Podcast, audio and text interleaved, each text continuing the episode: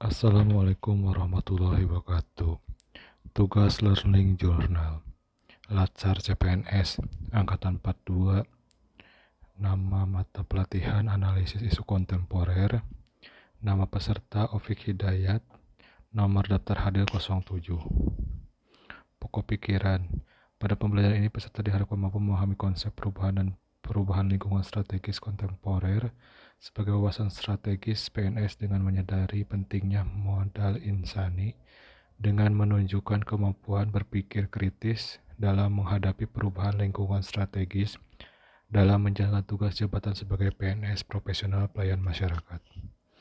Berikut empat level lingkungan strategis yang mempengaruhi kinerja PNS di antaranya AGHT, ancaman, gangguan, halangan, dan tantangan global, sociality, community atau kultur, family, individual.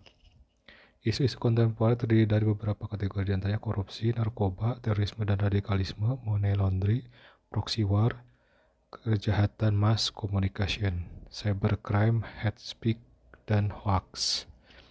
Teknik analisis antaranya teknis tepisan isu-isu apa APKL, USG, teknik analisis isu, sistem berpikir, mind mapping, fishbone, SWOT, tabel frekuensi analisis kesenjangan.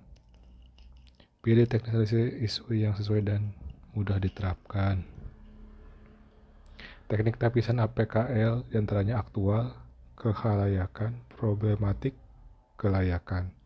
Teknik tapisan USG di antaranya urgensi, serius, growth. Penerapan unit kerja berkaitan dengan tupoksi saya sebagai teknisi elektromedis, saya mempunyai tanggung jawab untuk memastikan alat kedokteran di RSUD Kesehatan Kerja layak fungsi dan aman digunakan sehingga dibutuhkan sebuah analisis tentang waktu pemeliharaan baik itu preventif atau kuraktif termasuk pengujian dan kalibrasi alat kedokteran sehingga dapat mempercayai usia pakai alat.